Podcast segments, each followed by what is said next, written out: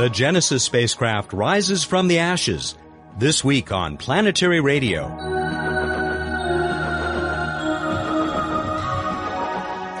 Hi everyone, welcome to Public Radio's travel show that takes you to the final frontier. I'm Matt Kaplan. Genesis team member Roger Wiens returns to our show with a progress report. We also spoke to Roger last September, just a day after the probe hit the Utah desert at 200 miles per hour shattering its delicate collectors and their thin films of solar wind, quite literally, bits of the sun. The news is surprisingly good. Toward the end of our time together today, we'll check in with Bruce Betts for another What's Up preview of the sky and this week's Space Trivia Contest. Let's get started with this faster than light review of headlines from out there beyond our small blue planet. Space Shuttle Discovery has been mated to its external tank and solid rocket boosters. Now it's ready for the slow roll out to the launch pad from the Vehicle Assembly Building at the Kennedy Space Center. NASA still hopes for a May 15 liftoff, but that's not going to happen unless the Return to Space Task Force is satisfied with improvements made since the loss of Columbia. Still lots happening out at Saturn, where the Cassini orbiter has had its fifth close encounter with Titan, this time the spacecraft took a look at a part of the big moon that hadn't yet been imaged in detail, at least with a camera. The probe's radar instrument has done a great job of mapping much of the surface. You can see samples of these radar images and a host of other pictures at planetary.org. And here's a story we at first thought might be an April Fool's joke. There are reports that a European team has taken the first actual photo of an extrasolar planet. You may remember that we've talked about the recent announcement that light from one of these bodies had been detected by the Spitzer Space Telescope. But that's a long way from getting a snapshot. We'll follow developments and give you an update next week. By the way, we expect David Charbonneau to be our guest for that show.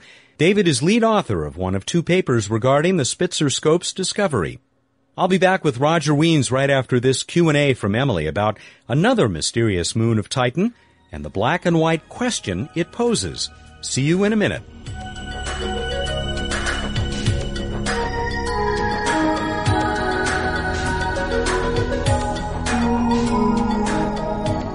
Hi, I'm Emily Lakdawalla with questions and answers. A listener asked, How come Iapetus is dark on one side and light on the other? The short answer to this question is that we just don't know yet, and Cassini observations have only made the question murkier. Here are a few facts. One side of Iapetus is mostly covered with a dark brown gunk about as dark as asphalt. Iapetus, like almost all of Saturn's moons, is locked into spin-orbit resonance, so one hemisphere always faces forward along its path around Saturn. This leading hemisphere is also where most of the dark material is. Because most of the dark stuff is on the leading hemisphere, scientists theorize that the dark stuff came from somewhere else, and Iapetus has swept it up during its travels. Now, beyond Iapetus is a tiny dark moon named Phoebe. Scientists have long suspected that Phoebe was the source of the Iapetus gunk, but new Cassini measurements are casting doubt on this idea. Stay tuned to Planetary Radio to find out more.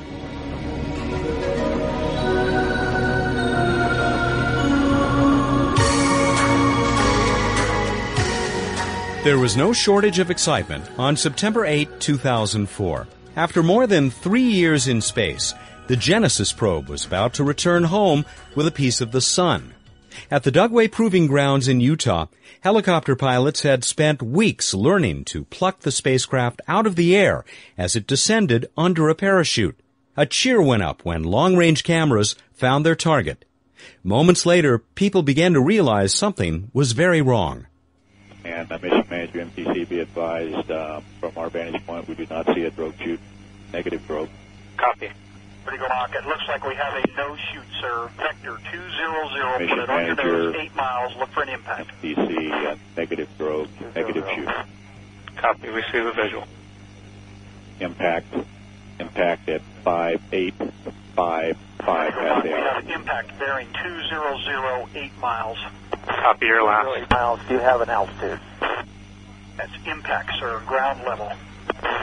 Seven months ago, I described the result of that impact as looking like a small flying saucer half embedded in the desert. Roger Wiens of the Los Alamos National Lab was watching too. As the flight payload lead and a science co-investigator, he had put years into this unprecedented mission. Elation had turned to devastation in a matter of seconds.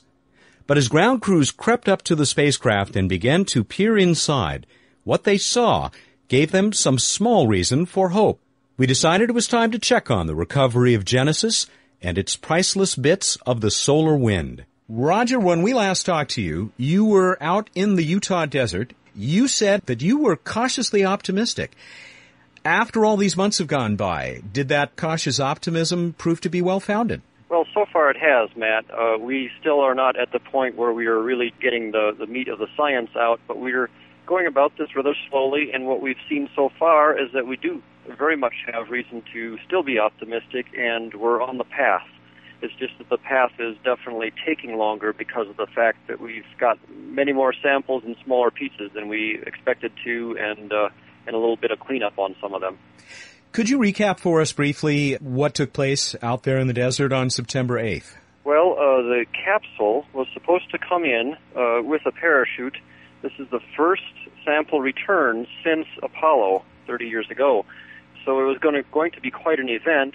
This is a robotic return and the capsule was going to come into the atmosphere. There was going to be a drogue chute deployed, and then several minutes later, a main parachute that was going to be a lifting chute, which would be snagged by a helicopter in order to avoid having the thing hit the ground and potentially tumbling or whatever would happen if it was windy. What happened instead was that the parachutes never came out. The sequence that was supposed to start the parachutes uh, going never happened due to uh, some uh, problems with the avionics unit, and because of that, the thing just kept coming down and coming down and coming down, falling to the ground, and it eventually hit the ground at almost 200 miles an hour. Uh, fortunately, in a, in a nice flat area that was uh, relatively soft mud, it looked pretty smashed up at that point. Soft mud maybe and and pretty smashed up but but were you maybe a little bit surprised at how well this spacecraft survived? Well uh on the surface of it it looked pretty badly bashed up but uh, the samples themselves were inside of a canister that was inside of the capsule in turn the unfortunate thing is many of our samples were a fragile material, brittle uh, silicon wafers and sapphire wafers. Um, so they did get uh, fairly smashed up, but uh, I don't know. It's uh, it was not a worst case scenario by any means. Partly because uh, it crashed on Earth, where we could pick up the pieces.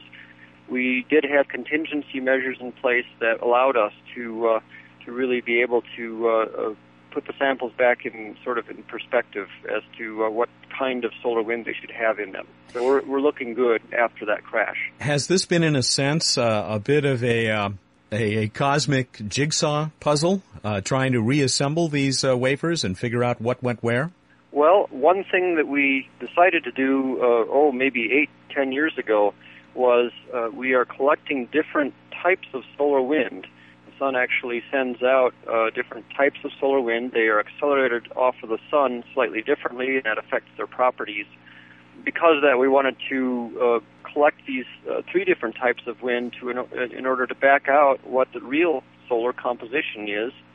But that means that we uh, have to uh, figure out which of these samples now have which kind of solar wind. There's one thing we did that was smart, and that is that each separate array that collects a particular type of solar wind has a unique thickness to all of the wafers on that particular array. Mm. And so we had uh, basically three different thicknesses for those three arrays, and then we had one collector that is out all the time, and so that had a fourth uh, different thickness to those uh, collectors. And so we merely have to measure the thickness of each uh, shard or piece. Uh, no matter how small, we can figure out what array it belonged to and what kind of solar wind it has in it.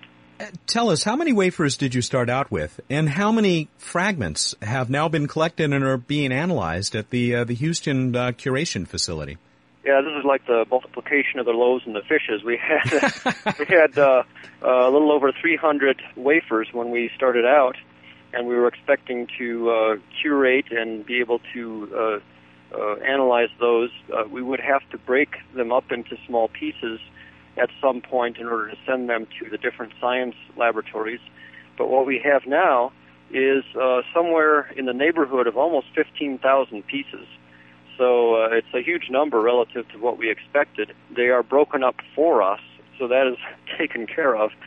But uh, on the other hand, we have to sort through them and figure out which ones are uh, relatively clean and uh, which ones are the most usable. It's not, uh, as you've said, just a matter of um, of collecting these pieces and deciding which ones are which, but uh, there was a lot of concern at the time about contamination. Now there's talk about uh, dugway dirt and and what is this brown stain, somewhat mysterious brown stain that is talked about on the Genesis website.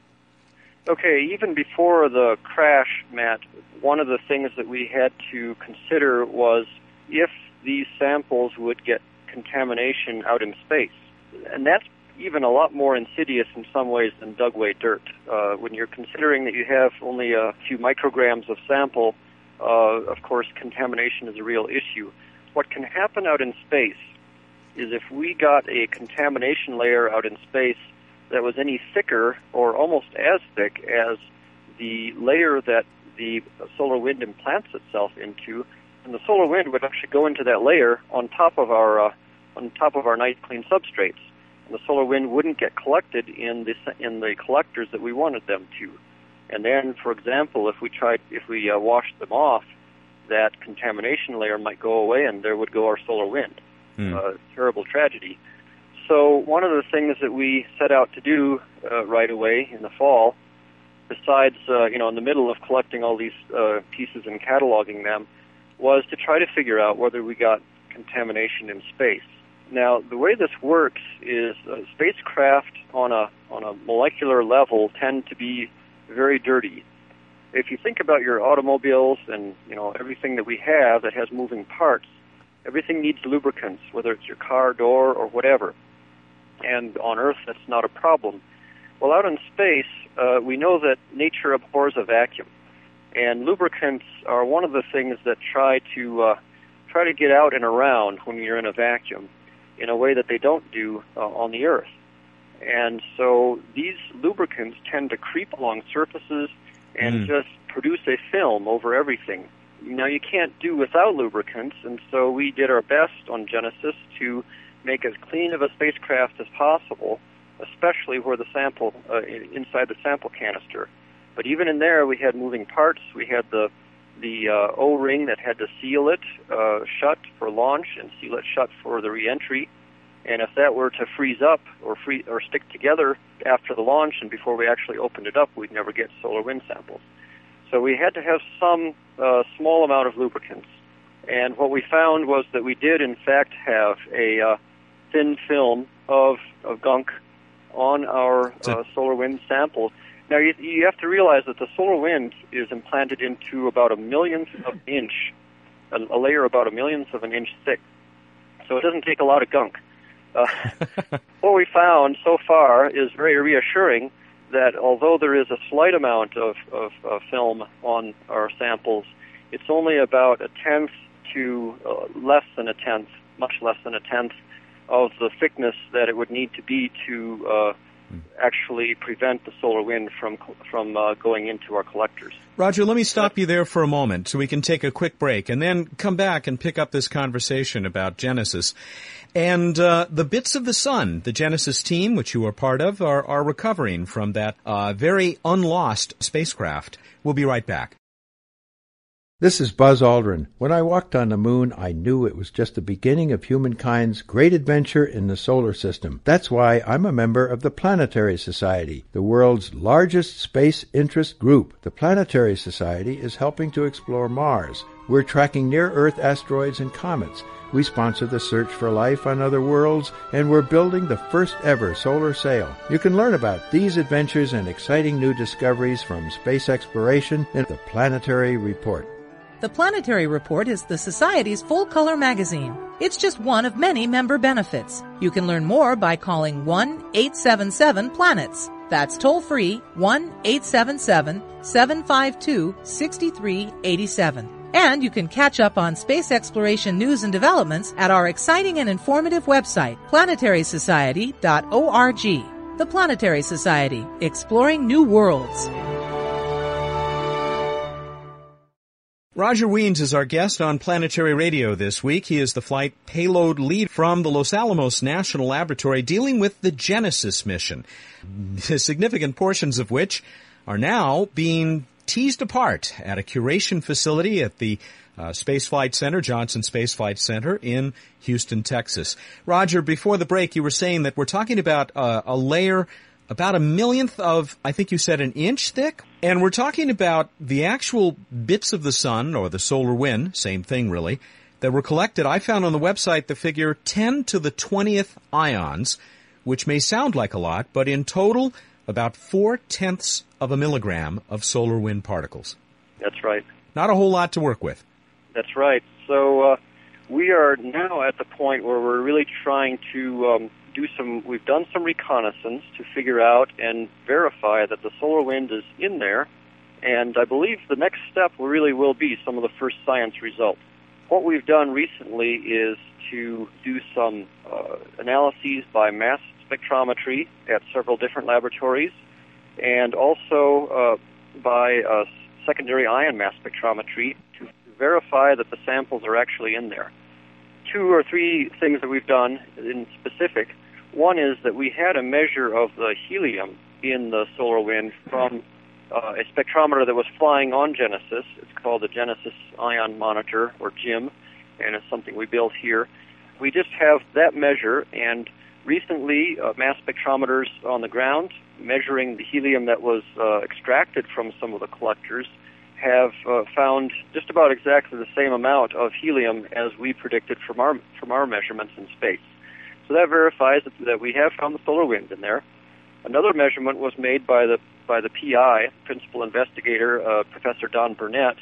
Uh, he looked into a, a wafer in a way that can give a depth profile of the solar wind ions.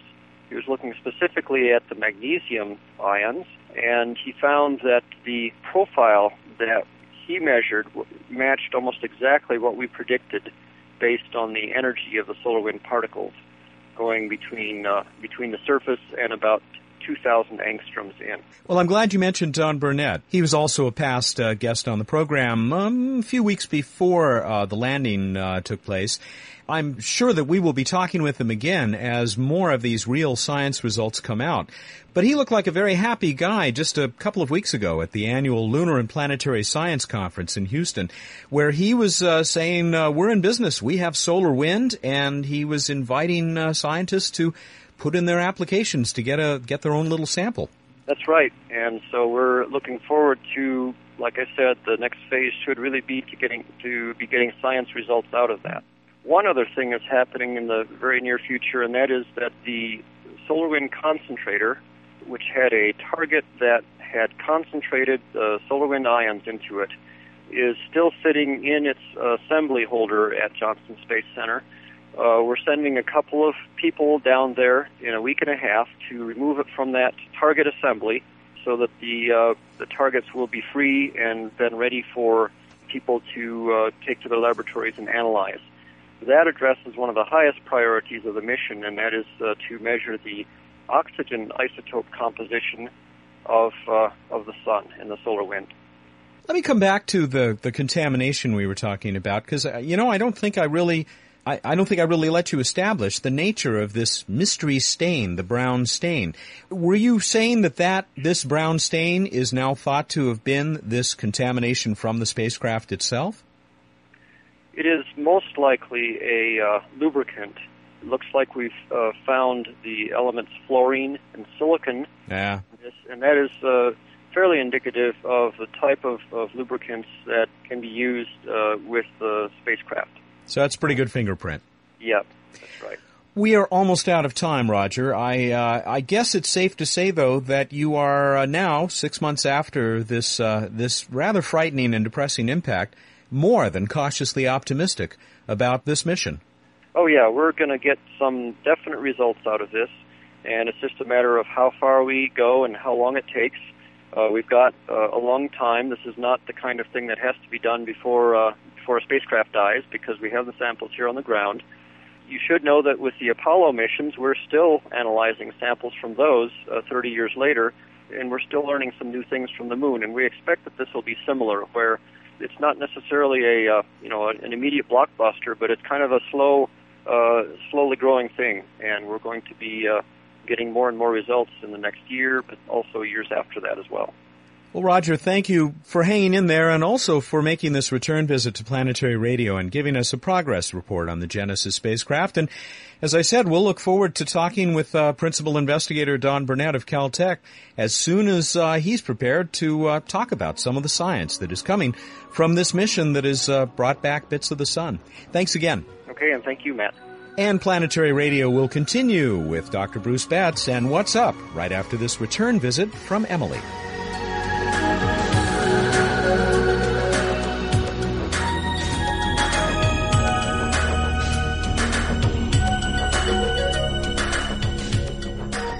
I'm Emily Lakdawalla back with Q&A. A little moon named Phoebe has always been blamed for the dark gunk coating one side of Iapetus. However, now that Cassini has fingerprinted the composition of Phoebe and Iapetus, it's clear that the two just don't match. If Phoebe is acquitted of littering, where did the Iapetus gunk come from?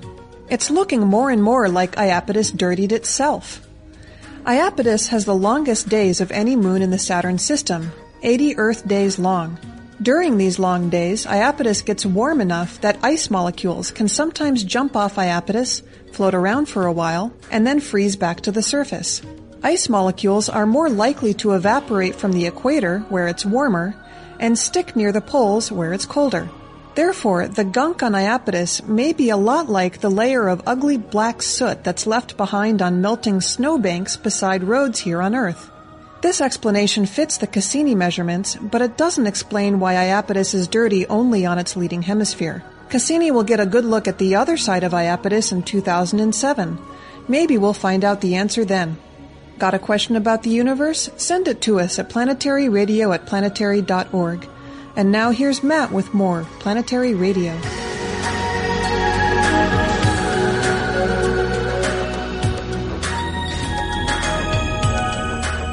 Time for What's Up on Planetary Radio. Dr. Bruce Betts is here. He's the Director of Projects for the Planetary Society. Welcome back, Bruce. Thank you very much. What do you got for us? Well, we've got, uh, for our listeners who pick this up right after it goes on air, there's still time to see the April 8th solar eclipse. That's been haunting us for four or five weeks. I'm done. This is my last haunt.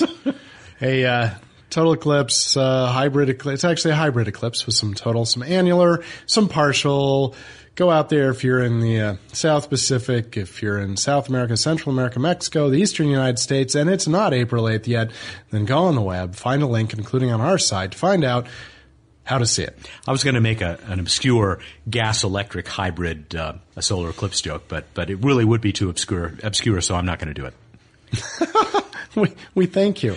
Saturn is uh, is up in the south right after sunset. It is uh, then in the southwest in the early evening. It's near Castor and Pollux. It is yellowish and its rings are very open and friendly. So if you look at it with a telescope, you will see them very distinctly.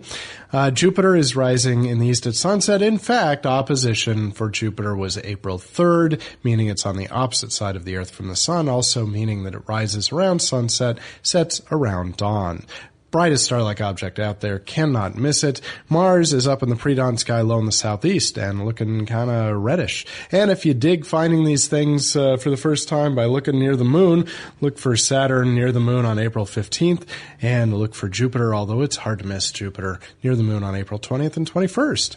So something positive to look for on tax day here in the U.S. yes, indeedy do.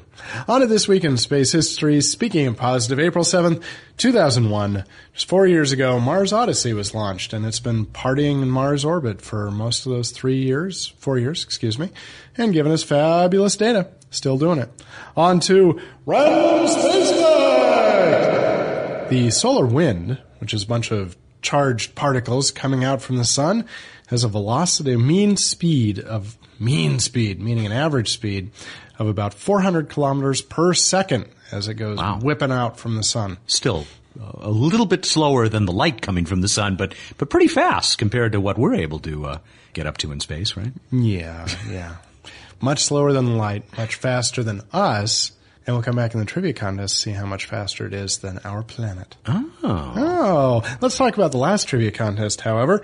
I asked you, what was the second Earth orbiting satellite, Sputnik being the first. How'd we do, Matt? You know, a lot of people this time said Explorer 1, the first American satellite. That's what I was trying to trick them with. Yeah, well, you did a good job because uh, I'd say, you know, maybe a third to half of uh, folks uh, wrote in. Very confident people who get it right every week.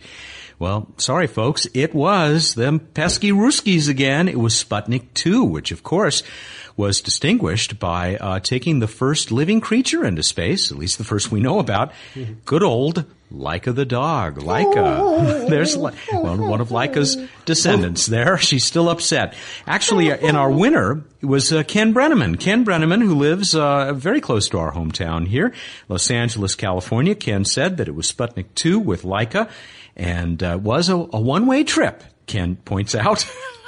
and and he even says, "Gee, well, what not would... technically accurate. It was just a one-way trip alive." Yeah, that's true. Eventually, that's true. like it was ashes were scattered across the through well, the atmosphere. Anyway, this is getting kind of dark. His point was still valid, which was, boy, yes. what would PETA have said if they were trying to do that now? I don't think they'd be able to get away with it. You what know? would a lot of people have said? No animals were harmed Including in the making the of this space history. Oh, no. in that case, one was, but uh, but some later dogs survived. Yeah, and some chimps and some, some parakeets. And, and wasn't there a bird? Somebody brought a bird up, I think, right? I oh, why not? Goldfish, salamanders. Still uh, wondering about the skink, though, but Anyway, go ahead. Oh, I've heard of that. There was a skink, right, on the ISS, the space station? Or was yes, that on one of the they, shuttles? But they eventually, the air filtration system made it so it didn't smell as bad. But a bum. Ah! what's up for next week? next week, you'll have to tune back next week to find out what's up in the sky. But what's up in terms of a trivia contest? What is the Earth's average orbital velocity around the sun. How fast is our world going around the sun? To answer that question, go to planetary.org slash radio and find out how to submit your answer via email and win a fabulous prize. Going to change the time that you need to get that to us by a little bit, make it a little bit easier for some of you who may just be hearing the show on Monday mornings. It's going to be April 11. This is the deadline. Monday, April 11 at 2 p.m. Pacific time. That's a whole extra two hours to get us your entry and wow. hopefully win that fabulous planetary radio t-shirt as I've heard it described many times. it is. It is. It is indeed. Okay, everyone, go out there, look up in the night sky and think about how good you would look in a planetary radio t-shirt. Thank you and good night. Don't I look good? You look fabulous. And this is the old gray one. That's... It is the classic collector's item in gray one. Order now and you'll get the beautiful aqua teal one. Yeah, something like that. He's pretty. Thank you and good night. That's Bruce Betts, fashion consultant to Planetary Radio and the director of projects for the Planetary Society. He joins us each week here for What's Up. We're out of time for this week. Next time, our guest will be David Charbonneau, one of the astronomers who has detected the light of a planet circling a faraway star. Planetary Radio is brought to you by the Planetary Society. We'd love to hear what you think of the show. Write to Planetary Radio at planetary.org. Have a great week, everyone.